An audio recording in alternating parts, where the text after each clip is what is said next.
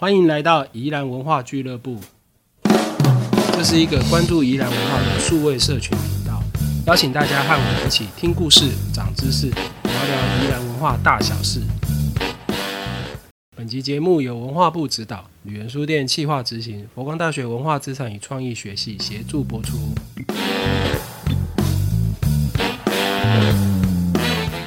欢迎大家来到宜兰文化俱乐部，我是旅人书店的四九。好，今天我们要做这个宜兰市中山公园战后部分的讨论哈。那前面几集哦，大概都是主要是在谈日治时期哈到呃战后的一个有可能要拆迁的一些历程的介绍哈。那今天就主要是在谈它呃从战后到现在哈的一些主要的呃变化跟故事。好，那同样今天现场除了我跟旅人书店的制作团队以外，还有佛光大学文化资产与创意学系的蔡明志蔡老师，请蔡老师跟大家打声招呼。大家好。好，那我们今天一样哦，就请蔡老师继续进行这个宜兰市中山公园的介绍。好的，那宜兰的中山公园哈，我们在前面四集哈，大概把它在日本时代的比较重要的一些诶诶形成的过程，还有它里面比较重要的一些元素，包括我们上一次谈的这个献果碑，好，然后都跟还有它里面曾经有过的一些活动，好，跟大家做了一些报告，哈。那宜兰公园的最后这一集呢，我们就针对战后的部分哈，然后跟大家做一点分享哈。那战后其实我想有很多比我资深的这个县民呢，诶，对宜兰公园应该都比我了解了哈。在这个文献里面哈，其实刚好在战后的宜兰公园的文献并不多哈，所以大概也只能跟大家做一些简要的分享而已哈。第一个呢，我们在第一集就提到了哈，全台湾的公园在战后都改名字了哈。本来这些公园的名称都是地名，好，比如宜兰就是宜兰公园嘛。然后罗东就有罗东公园，不过在战后呢，哈，因为国民政府迁到台湾来之后，那为了要纪念这些诶开国的伟人，哈，所以那时候的名称大概都做了更改了，好，那时候的名称都，比如说像我们宜兰公园跟罗东公园都被改名叫做中山公园，啊，这样子，好，来彰显这个新的政治领导者的这个意识形态的，好，那所以呢，到了战后第一件事情就是公园改名称了。全台湾的公园都差不多哈，百分之七八十都叫中山公园，然后百分之二三十大概是中正公园哈。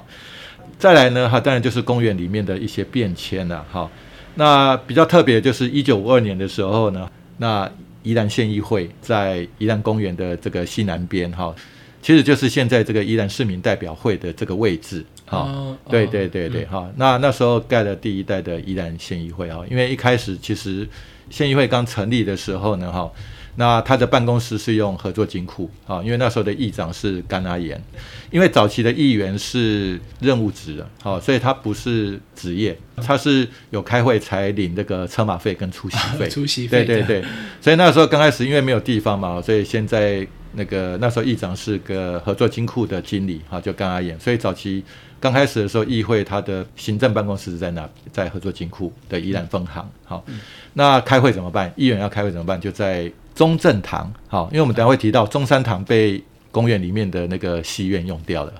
那个宜兰县政府里面那个，它是用日本时代的武德殿拿来当这个集会空间，然后就叫中正堂。好，那后来就决定要盖新的。好，所以在一九五二年的时候，就在这个宜兰公园的西南角，好这边呢就盖的。第一代新的宜兰县议会啊，不过这个之后我们会有另外一个单元哈，独立来谈这件事情的哈，因为盖了不能用了哈，那 就非常有趣，在那个时代，那个设计建筑师或者设计者呢，对于什么叫做现代的民主议会长什么样子，哈，应该有什么空间，他不知道，好，所以 所以大家剪完彩好高兴要去看哇，安奈博议事厅，就啊就尴尬了。啊，反正呃，第一个就是那个时候哈，在公园的西南角哈，就盖了第一代的不能用的宜兰县议会，哈，这样子。好，可那个时候呢，其实啊，从那时候报纸的记载里面哈，他说，哎，在那个时代，其实公园都没人管。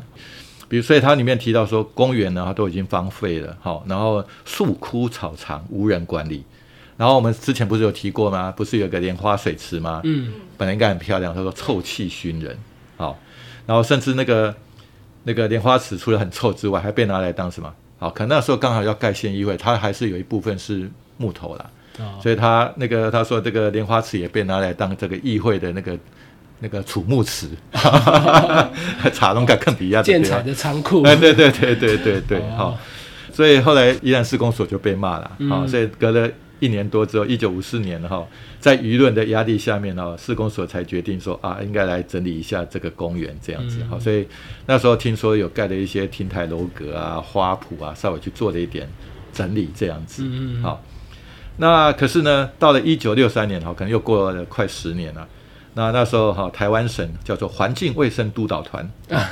那来到宜兰那个督导考核的时候呢，他发现呢，中山公园里面哈违章建筑林立，哈，其实这个时候在战后初期啊，其实很多的公园都有类似的状况。啊，以前我记得台北市哪个公园啊？哦，十四十五号公园还是什么？哦，也不是有很多，因为那个国民政府迁台之后，哈，很多我们从中国大陆来的朋友哈，就没地方住嘛，所以他们一定是找地方的这种开放空间，嗯，好，然后住在这个地方。哦，就是在公园先做个简易的，对对对对对对哦。对，好、这简易的这个居住的场所啦，嗯好、就有点像这样，所以我在猜，可能早期依然这个中山公园里面也有点类似的状况，好、哦，然后说里面的排水沟啊臭气冲天啊，所以那时候就希望，诶、命令他们哈、其实要做一个整顿就对了，好、嗯，诶，到一九六三年都还这样，所以可见那时候公园并，我想这个大概一般民众也不太利用了，然后市公所也不太管，好，所以就没有好像公园的作用了，，对对对，然后就有点荒废，好，就嗯变有点变那个城市里面的废墟的感觉，嗯嗯嗯，啊，那后来因为被这个省政府的这个公共卫生督导团 K 嘛，对不对？嗯。好，所以一九六五年的时候哈，他们就去再做一次整修，好，比较大的一个整修，比如说增建凉亭啊，做个喷水池啊，然后做了很多的石桌石椅，嗯，而且有专门的人在做管理。哦，这时候开始管理，哎，对对对，有人管理了哈哦，这样子哈。那就这样哈，一直到经历了好几次不同的时代的这个诶整建呐，哈、嗯。嗯然后大概就到前几年，依然中山公园里面做了比较大的一些更动啦，嗯。好、那不过也有点可惜啊，在过去日本时代有一些比较好的东西，也可能那时候因为还不是很了解，就把它移除掉了哈、哦比较可惜哈、比如说前阵子有一位朋友说，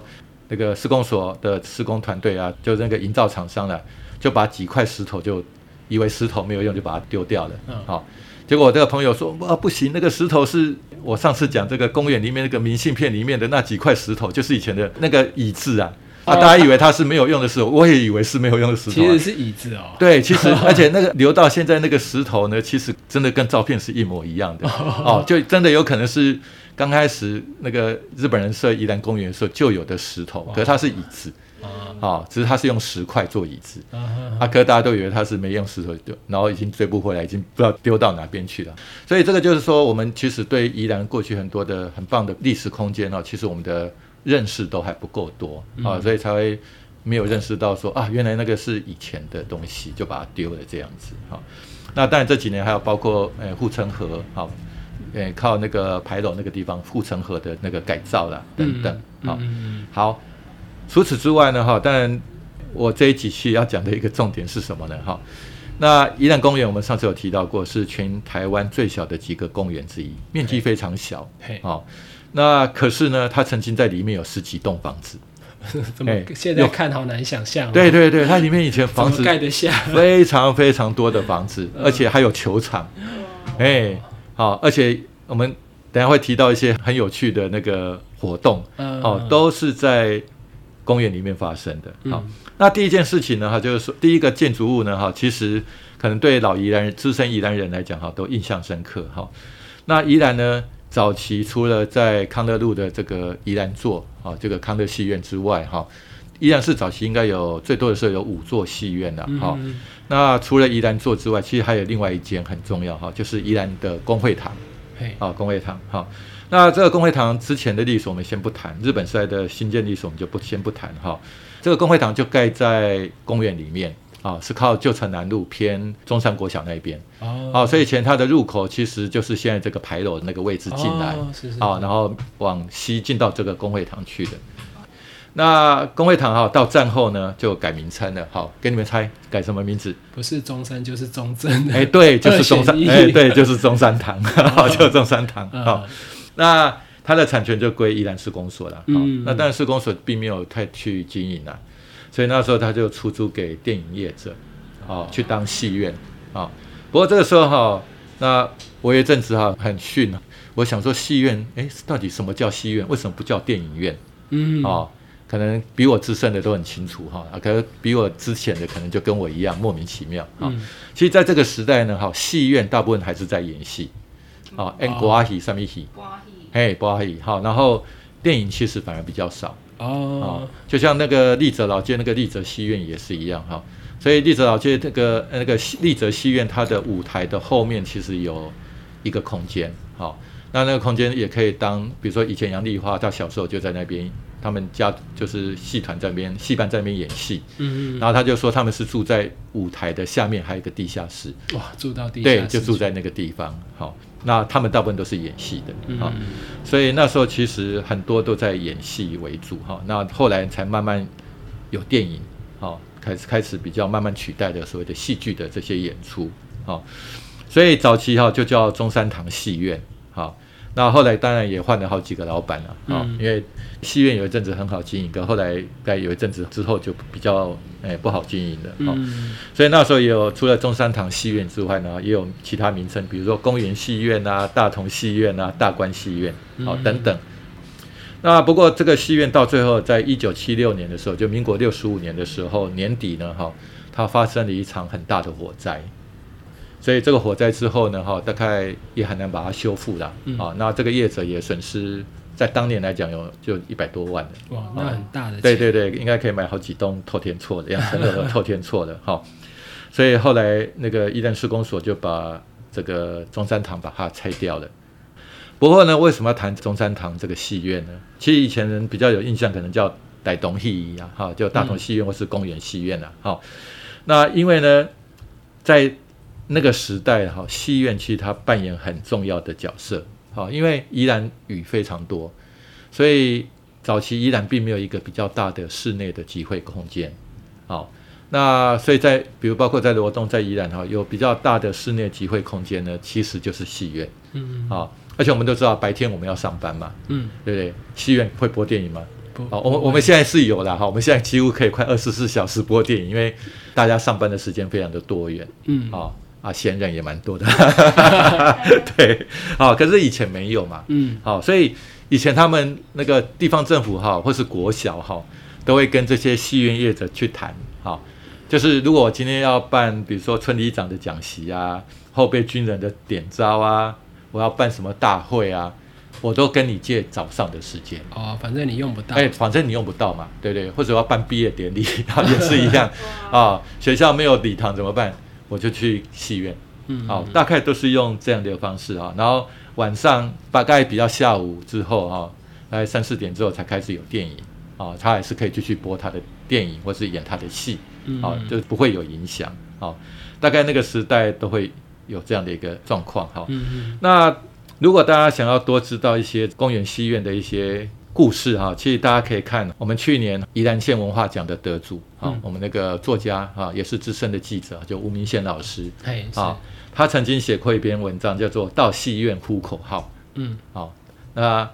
他当然年纪比我大一倍了哈，嗯可是其实我大概有追到一点这个末端了哈。嗯嗯在他的这个文章里面就有提到说哈，每逢日历或月历上哈，印有国旗的节庆哈。嗯，现在大家大概没什么阅历了，现在没什么日历在撕啦，很少。对哎，大家要支持我们的那个宜兰县政府文化局的这个社区 社区日历哦，哈，这个其他地方很少哎，哈。对对对对对，那以前印有国旗的日子就是国定假日啊，嗯啊，什么元旦、青年节、国庆日啊、光复节啊，哦我们现在已经没光复节了哈。嗯嗯然后他就写到说，身为中学生的我们哈，都得到这座戏院啊，就是这这个公园戏院啊，嗯。参加全县各界庆祝大会或纪念大会。啊嗯嗯。不过他说，在这个戏院里面啊，参加这个哈什么印象都没有哈，因为他说这个上面大部分都在做什么，就一堆大官在台上呢轮番演讲比赛，嗯。好，那他们这些小毛头呢在下面呢窃窃私语这样子，好，然后呢国庆或是光复节的晚上呢还要举办那个提灯游行，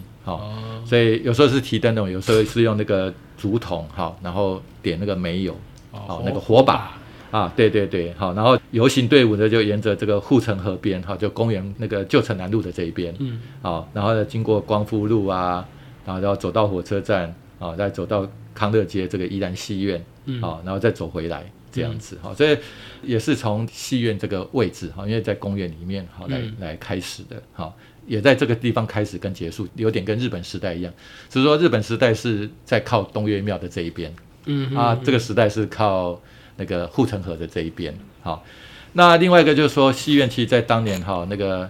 男女生谈恋爱最重要的地方啊，所以他也提到说，戏院的旁边就是旧城南路。好，那旧城南路以前叫八千代川嘛，好，日本时代叫八千代川，更早就是护城河。那诶，像我这么资深的县民就会知道，就是我小时候依然很多的这些水郡或是河道呢，其实都有种柳树啊，公园里面也种很多那个垂柳。啊，现在反而几乎看不到了哈，所以他说以前这个旁边的水郡哈就有很多这个垂柳哈，非常的诗意哈，因为又有戏院嘛，然后又有公园，好，护城河旁边有开冰果室，嗯，啊，所以这个是最好把妹的地方啊，就最好谈恋爱的地方啊，所以以前公园哈，电影散场之后啊，嗯，这个冰果树或是公园里面啊，就会非常多的情侣。对对对对，在那边谈恋爱这样子，所以这个这个其实还蛮有趣的。除此之外呢，哈，但那个我们刚才一开始有提到过哈，其实战后哈，全台湾的几个县市的公园都有一个特色，就说我战后之后我要需要盖一些，比如说像宜兰、桃园，还有应该彰化吧，哈，在一九四五年之后，大家知道我们宜兰县曾经消失五年吗？不知道。就一九四五年之后呢，哈，我们是归台北县管辖。哦，好，因为因为以前我们是台北州嘛，台北州就变台北县。哦，然后呢，宜兰郡、苏澳郡、罗东郡就变宜兰区、罗东区跟苏澳区。哦，所以我们有五年的时间，应该到一九四九四年多的时间哦，是属于台北县的。所以后来要独立设县嘛，啊，就宜兰县出来之后，那但第一件事情，除了宜兰县政府之外，那另外一个就是有县议会。嗯，好。所以好，我现在哪里盖县议会？嗯，好，因为县议会其实在日本时代是没有这种，我们讲，比如说以前有那种日本时代当然有协议会啦，不过那些都 gay 哈，对对对，所以第一次有这种，哎，要盖对民意代表的这个机关哈，啊，机关要盖房子嘛，要盖县议会，嗯，好，啊，吹波托得他去，所以很有趣的，就是早期这些刚成立的县议会呢，新的县市的县议会。都盖在哪里？找不到地方盖就盖哪里。我先盖公园。哎，对，因为公园比较多空地。好，所以这也是为什么其实我们刚才一开始提宜兰公园房子一堆的关系。因为当我要在城市里面，可依然是又开发的比较饱和的，可是我又必须盖一些公共性的建筑的时候，没有土地怎么办？就盖公园。嗯，哦，就会有这样的一个状况。所以其实台湾有好几个县市在一九五零年的时候，哦，五零五一年的时候，刚成立县议会要盖县议会的时候。几乎都是盖在公园里面，就是这个原因。好，那这个部分我们之后会针对这个，诶，旧宜兰县议会，就是现在的宜兰人故事馆。好，那我们再跟大家做一个单元来做说明。好，那除此之外，我们刚才也有提到过，就是宪国碑哈，在战后的时候差点被拆掉，嗯，可是后来有一阵子被保护起来哈，因为就是盖了中广，好，所以一九五八年的时候呢，哈，我如果没记错，应该可能一九五六年的时候哈，中广就在宜兰设电台了。那时候可能用旧的房子，好，所以他在一九五八年一月的时候，就在这个献国碑的旁边哈，就盖了这个中国广播公司的宜兰广播电台。我们有提过，就是它是面向民权路的，啊，然后前面面向民权路有一个庭院，啊，所以这个庭院就把这个献国碑把它包进去了。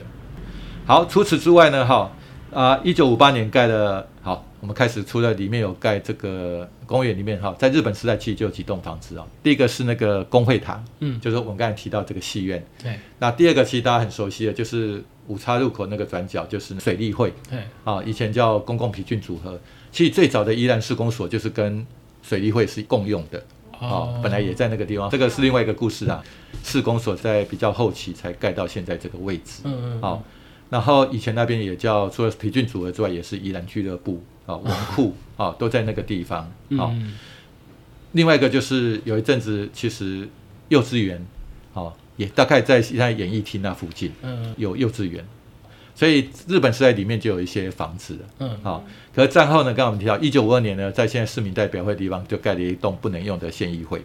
啊。然后五八年呢，又在这个另外一个角角哈，就是靠宜兰国小这个角角县国碑这边呢，盖了一个中广电台。对，好，那一九隔一年，一九五九年呢，哈，因为开始要推广这个妇女跟儿童妇幼政策，嗯。好，所以那时候就盖了一间叫做宜兰县妇幼福利中心，然后就在呃一样面对民权路哈，然后在这个中广宜兰台的旁边哈，当然是靠往这个西边这边啊。因为东边这边已经那个建国碑这个已经缴交了嘛，好，所以它是往西边这边就盖了一个宜兰县的妇幼福利中心，嗯好这样子，好，所以又盖了一栋房子，嗯。好，嘿，除此之外哈，一九六二年的时候呢，宜兰市公所呢哈本来也要新建，嗯。好，它本来设定要盖在哪里，就是盖在宜兰公园，因为找不到地方嘛，嗯。哦，所以就在盖在宜兰公园哈，就是在那个我们讲那个戏院的旁边，哦，要弄一块地，而且可能就用了一半的公园的大小，哦啊，想要去盖，好盖这个宜兰市公所，嗯。好，那因为这样的话，公园就会变小嘛，好，所以那时候他们的规划是在文昌路靠宜兰河的那个附近，啊，就靠河边啊，要新开辟一个新的公园，好哦。这样子，可后来就就没有实现了。所以那个时候，那个施工所继续待在转角水利会啊、嗯那个地方这样子。好，那除此之外呢，公园里面还有什么房子呢？除了中广宜兰台之外，还有另外一个电台叫做民本电台。啊，民本电台是一九四六年的时候哦，在上海成立的。嗯啊，呃，根据统计啊，那时候全中国有一百二十几个民间的电台。嗯啊，它不是官方的，它是民间的，只有这个电台跟着国民政府来到台湾啊，。只有这一个，对啊，一个在台北，然后一个就跑来宜兰。哦，那这个电台跟以前那个，呃，佛光山我们讲那个雷音寺啊，啊，嗯跟雷音寺早期他们那个念佛会有一些节目，哈、大概都是跟民本电台还有那个正盛电台合作的。嗯好、这样，所以以前那边还有一个电台，好、大概应该也是在现在演艺厅的那个位置。嗯，好、然后那边还有什么？好、还有一个民权派出所。天哪，还有，对对对对还还装得下，对对对对，民权派出所现在已经搬走了，可本来也是在演艺厅的那个位置。哦对对对对，还有很多呢。对，还有一个很重要的哈，其实在我小时候哈，公园里面什么人最多？就白天。哎，对，老人家。好，所以其实大家如果有印象，其实以前在宜兰公园里面，还有罗东公园里面都有老人馆。嗯，哦，都有老人馆哈、所以在民国七十年，在一九八一年的时候呢，哈、就也要在这个宜兰中山公园里面哈、就是要盖一个老人馆哈、所以大家可能比较印象深刻，就很多老人会在公园里面哈、然后唱下棋，还有唱落那个落地扫。嗯，啊、其实我小时候确实是看过，而且非常多的老人。哦，哎，非常多哈，所以他们就希望说，老人不是，哎，不要让他们只有在户外哈，那个喝茶聊天、下棋，然后唱落地少，好，哎，他们也也可以在室内下棋聊天这样子，好，就老人福利设施啊，就跟刚才那个嗯妇幼中心是一样的好，所以这个时候大概那个包括罗东、包括宜兰的这个公园里面哈，就有所谓的老人馆，好。也在公园里面，好，好，所以我们可以想象说，哎，这样听起来，哇，以前这个 不得了啊，好，好热这闹，对对对，这个还只是我稍微知道，目前有看到一些文献的一些资料哈。我想说之后我们还会可以再去访问一些老人家哈，嗯，里面应该还有其他的房子啊，非常非常多。看这么小的一个公园哈，竟然有快十来栋的建筑，嗯嗯，那不得了。除了这个之外呢，好还有什么东西呢？那当然随着时代的改变啊，那刚才提到哈，就是说其实哈，可能有的人喜欢，有人不喜欢了、曾经在我们都市空间里面哈，有两个非常重要的民间组织，他们很爱捐类似公共艺术或是捐时钟。大家知道是哪两个民间团体吗？什么会什么会，哎，对对对对对对，什么会跟什么社？智慧，狮子会跟福福伦社。哎，对对对，好，所以你看哦，我们现在宜兰中山公园，其实大家比较重要的意向是哪一个东西？牌楼吧牌楼，对不对？对，牌楼就是狮子会捐的，哦，对对，而且很特别哦，这个不是宜兰的狮子会捐的而已，好、哦它是跟韩国的黄月狮子会啊，他们是姐妹会，哦，所以他们缔结姐妹会之后，他们就决定要一起捐钱，然后来帮中山公园盖一个牌楼，然后捐给宜兰市，这样子。对，嘿，哦，所以那时候韩国的这个黄月狮子会呢，哈，就捐了美金一千块，啊，那其他这个不够的钱呢，就由这个宜兰的市执会来捐款，好这样子，好，那在一九八三年的时候落成，啊，所以。因为我们知道，后来公园有一段时间开始有点中国式嘛，中国古典式样的这种建筑的形式开始产生，所以比较明显就是这个牌楼，嗯，可能早期里面的公园亭子可能也是长类似这种中国式的啦，好，那除此之外呢，哈，那个后来台湾人哈也因为是官员啊，很喜欢在里面哈放了很多石头，嗯，大石头，好。所以我们现在在里面还看到那个有中山公园名称的大石头哈，那那个是在一九九零年的时候，那时候市长吴潘龙的时候，好，因为刚好那一年有去修建这个公园，好，他就立了一个中山公园的石头，嗯，好，那旁边还有一个石头叫狮子园，好，那我们就知道是谁捐的了，好，对，那刚才提到一九九零年哈，那个中山公园整建之后，除了有中山公园这个大石头之外，哈，它是立着的。还有一块比它大很多的，是横着的，好，那有一块超大的石头，好，那这块石头上面就写的碑文，就是写中山公园整建的这个记录了，啊，这个札记。可是比较重要的是，它上面还有一块铁牌，好，这块铁牌就是其实现在我们那个江市长也常常做嘛，就是我们其实在这个诶一九九零年年代的时候，哈，其实依然是就跟美国堪萨斯州的这个礼物市，啊，我们不是有个礼物桥吗？对，啊。那个礼物室哈，就跟他们已经是姐妹市了啊。虽然刚刚提到这个中山公园整件杂技的这个大石头上面哈，其实就有这个哎两个姐妹是友好的这个纪念的这个牌子，因为大家可能都没有注意到过了哈，所以其实蛮有趣的哈。嗯，所以在公园里面可以看到很多这个城市的历史记录啊，这样子。那再来呢哈，那因为叫中山公园嘛哈，可能没有看到。国父孙中山先生哈，有点名不符实。哎，对对对对哈，所以后来呢哈，那个公园在比较晚期就出现了国父的这个铜像了啊。可这个铜像并不是一开始就在公园，其实在二二八事件之后哈，那当年的宜兰市的市长哈，那时候应该是第四任了哈，他当很久哈，当了五六年，嗯，叫袁大进哈。那那时候当然他们都是国民党的啊，所以那时候他们就是希望那个宜兰的同胞哈，能够了解国父孙中山的这个丰功伟绩啊，提高民众的这个国家民主观念哈，这是那时候报纸写的啦，好。然后期望人民如见其人，如闻其声，使三民主义更普遍。哦，这个大家应该很久没听了。哦，对对，真的好久没听。对 对，所以他在二二八事件之后，他就筹组了一个叫雕刻国父石像募捐委员会，啊，开始去募款，然后就决定在这个中山路的南端，哈，这个台湾银行前面，啊，其实台湾银行前面以前现在现在不是有放杨英风的这个雕塑吗？对，啊，其实就。大概那更靠路边一点点，以前哈，这个铜像就坐在那边，哦，而且是坐着面向诶面北，啊，就面向中山路往北的方向，哦，这样子，好，以前那个老照片里面是有的，好，那这个铜像是由宜兰的艺术家叫谢春光，好，谢春光的家族其实很特别哈，现在在那个北门，好，这个佛光别院、南洋别院的对面。好，其实它刚好被透天夹住，有一刚好有一间传统建筑，你可以到东后街去看。早期应该一看就知道这是有钱人家，好，可是现在剩一点点而已。好，那个以前它是一栋三层楼的洋楼，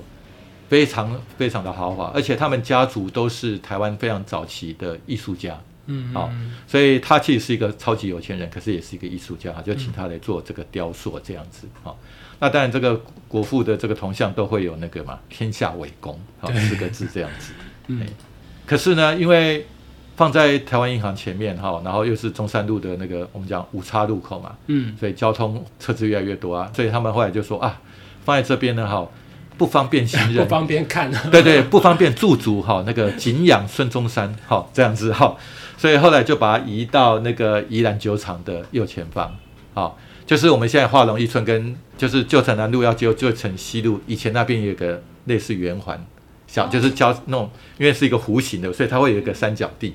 啊，就把国父丢到那边去了啊，这样子。那后来那边因为又要开一条路，就是三清路了，啊，所以他一九九四年的时候呢，就被移到公园里面来了，啊，都希望能够把公园当成他永久的家。啊，这样子，对对对，好。不过二零一七年的时候，他又被搬走了，好，就前几年他又被搬走了哈。那目前是，诶，希望由。因为我们依然有一个国小叫中山国小嘛，哈，就在旁边，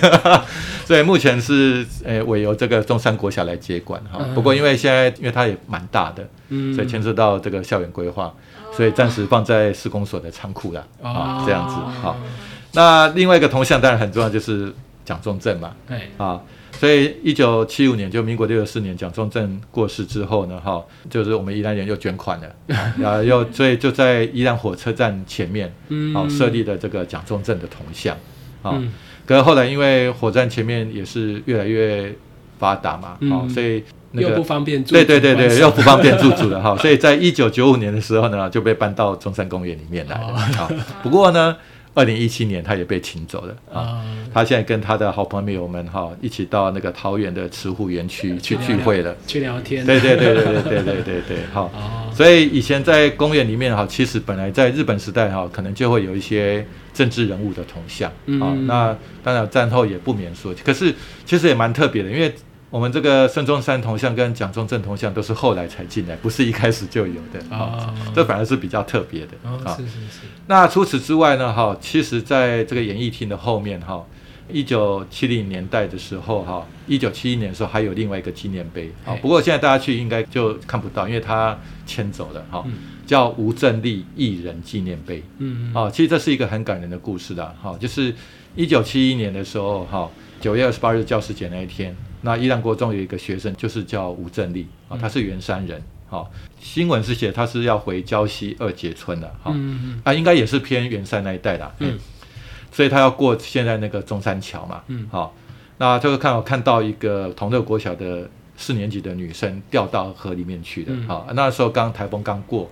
哦，所以他就赶快跳下去，奋不顾身就跳下去要救那个小女孩。嗯，啊，结果两个人都溺死了，这样子。是。哦，所以这个消息传出来之后，大家就觉得啊，很惋惜哈。所以隔了两年之后啊，就决定设立一个吴正立艺人纪念碑，嗯好来表扬这样一个义行啊。好，那一样啊，就是说这个碑一开始都是设置在事发地点。嗯。哦，所以它本来是设在中山桥边。有点接近现在西乡听县德政碑现在这个位置，可西乡听县德德政碑本来不在这里，那那个现在这个位置啊，好，那那个位置本来应该是吴正立艺人纪念碑的，好，可后来因为中山桥要改建，好，所以他就移到中山公园来，嗯，好，不过因为他的家人每年都会来来拜祭拜他，好，可后来因为他的家人要从圆山那边来，好，接近圆山那个地方呢，有点比较远的，嘿。所以他们前几年大概都跟宜兰施工所在协商，嗯，好，那施工所也同意，哈，后来他在二零一九年的时候，这个纪念碑就迁回到他的老家去，好，在圆山的老家去，这样，好，所以过去曾经有这样一个碑啊，可是现在已经也是，就是说经过家族的要求，哈，施工所同意就移回去他的老家这样子。那除此之外，在二零一四年的时候，还有一个大家现在很熟悉，就是罗曼菲的铜像了，好。那因为罗曼菲是依然非常知名的艺术家哈，是。那舞蹈家哈，他二零零六年过世，所以二零一四年的时候哈，就有一个艺术家叫林建成哈，就创作了用他在云门里面一支舞的这个舞姿啊，叫弦的冥想哈，就做了一个罗曼菲的雕像啊。那目前这个雕像其实有两尊呢哈，一尊在在我们宜兰公园里面，对。啊，另外一个在淡水啊，在淡水啊。好，我们刚才提到有很多什么幼稚园啊、民本电台啊等等这一块大块区域啊，后来就当然就在九零年代就盖的演艺厅，啊，最最大的 最大的，对对对，好。那接下来还有一点时间，我们很快跟大家报告一下，就是说好，那曾经在这里面就有这么多的建筑物，好，或是一些战后的纪念纪念物啦、纪念碑，好，或是铜像。那除此之外，就是有一些活动了。以前依然哈，如果要举办依然县的篮球比赛、排球比赛、网球比赛。场地在哪里？我们现在一定想说是运动公园，对运动公园嘛。以前没有运动公园是在哪里呢？啊，该不会又在？哎，对，就是又在宜兰公园。对对，所以以前在这个中广电台的后面，嗯，好，那它其实有两三个球场，嗯，好，所以它可以办篮球比赛，可以办排球比赛，甚至于哈，在一九六六年的时候哈，又设立了网球场，所以网球比赛也是在这边举办的。哎，然后呢？因为有那个妇幼中心嘛，嗯。啊，所以它有儿童乐园，啊，有小孩子玩的溜滑梯啊、荡秋千啊、溜冰场啊，嗯。都有这样子，嗯。好、所以哎，它就有所谓的这个哎运动设施，啊、嗯。还有儿童游乐设施，啊、嗯。然后呢，以前哈、我们最近那个该二三十岁的男生最怕听到哈、要点招嘛，后备军人点招嘛哈、对对，以前后备军人点招在哪里？也也是在也是在公园里面 哈、这个在那个华视的这个新闻纪录片里面就有嗯啊、所以以前要后备军人点照哈，大概也是在中山公园里面举行哈，因为嗯他那边会有一个升旗台，他其实就是在这个球场里面举行这个后备军人点照的，嗯啊、就是在那个中广的后面，好，最后哈、有一个最有趣的是什么哈？嗯。那当然他，呃什么童军节庆祝活动啊什么哈，大概反正需要大空间哈，然后要来这个县长要来看一下童子军的这个诶检阅哈，嗯那几乎都是在公园里面哈。嗯不过最有趣的是在一九六零年的时候哈，宜兰县政府曾经举办很多届叫做宜兰县畜牛健康比赛。我们现在就把它想成那个狗啊啊啊，当然这个是牛啊，牛的选美比赛啊，好就是这样。看健康的，对对对对对对，好、就是你们要参加比赛，就把牛呢，哎，我们这个举办比赛场地在哪里呢？嗯，好、公园。也在公园里面，就在我们宜兰公园里面。对对对，所以这个公园不止人可以逛，牛也可以，哎，对对对，牛也可以对来，对，因为他要举办的那个我们讲那个选美的项目非常多哈，有嗯全身、外表、头部、颈部啊、躯干啊、后脚健康、前脚健康，哇，很多项哎，好嗯。评分，而且还分那个公牛跟母牛组。哦，，男子组、女子组，对对对对对，而且所以大概会有两三天的评分的时间。嗯，啊、所以牛这三天就住在这边，好、所以整个公园呢都是牛，嘿，所以他们那时候报纸就说啊，这个整个那个公园哈、就像一个牧牛场一般哈、哦这个对对对对，非常非常有趣啊、嗯，所以其实过去那个公园哈、真的是一个非常有趣的地方。当然还有包括我们刚才提到哈，就因为有老人嘛哈，嗯。所以老人会在那边下棋聊天，然后会唱落地扫。现在反而都没有人在唱落地扫哦。我小时候好多、哦，对啊，当然还有一个。还有一个东西啦，哈，不过这个不方便讲，不过也可以讲了哈，因为我以前都要被，我都被我妈妈叫，哎、叫叫我去那个公园把我爸爸叫回来哈。那主要是逢年过节的时候，很多老男人哈会去公园做什么事情？除唱戏是一回事，好，那个也是我们台湾的民哎、国粹了哈。嗯，赌博，小赌怡情，对对对，小小赌赌对西巴拉，对对对对。哎，哎，以前在公园里面其实也蛮多的，那哦过年期间，其实我看那个警察也都不会抓，哦，其实还蛮热闹的，对对对。有大家的那个过年的那个气氛，哈。嗯所以那个公园其实非常的有趣的哈。我们这一集就是把诶战后哈有一些在公园里面曾经有过的建筑物或纪念物哈，还嗯包括一些比较有趣的活动哈嗯。就是真的虽然很小哈，可几乎无所不能的公园啊，嗯啊，这样非常的有趣哈，嗯然后跟大家做一些分享，好，谢谢。好，谢谢蔡老师的分享哈，更感谢大家的收听哦。那因为宜兰文化俱乐部的内容常会提到许多单位、团体、历史人物啊、或是一些文化空间等等的名词哦。那我们会把这些名词的相关照片、文字啊、或是一些网络连结等等的资讯哦，整理成参考笔记给大家。欢迎大家在收听的时候随时翻阅点选。好，那这些参考笔记的资料都会放在每集 Podcast 的节目的说明文字，或是旅人书店网站里，欢迎大家可以使用。那最后还想跟大家分享一个消息，就是哈，我们宜兰文化俱乐部哈会在每季的尾声哈安排一场 Open Talk 的特别企划，哦，就是由我们选定一个特别有趣的题目哈，欢迎有兴趣的朋友可以一起来现场旁听讨论或是分享哈。那这一季哈我们选定的主题是台湾铁道旅行案内里面有关宜兰的介绍。好，那台湾铁道旅行案内哦是日治时期啊、台湾总督府铁路部所发行的一本铁路旅游指南。哦，也就是说，在介绍说，呃，如果搭火车来到宜兰或是台湾各地玩的时候，哈、要去哪边玩，要怎么玩的一本旅游指南哦。欢迎有兴趣的朋友哈、与我们联系哈、留下你的联络方法，我们会在确定时间之后再邀请各位来参加。好，以上感谢蔡老师的分享，更感谢大家的收听。好、欢迎大家把你们的意见或是建议哦，用留言的方式告诉我们。宜兰文化俱乐部，我们下集见。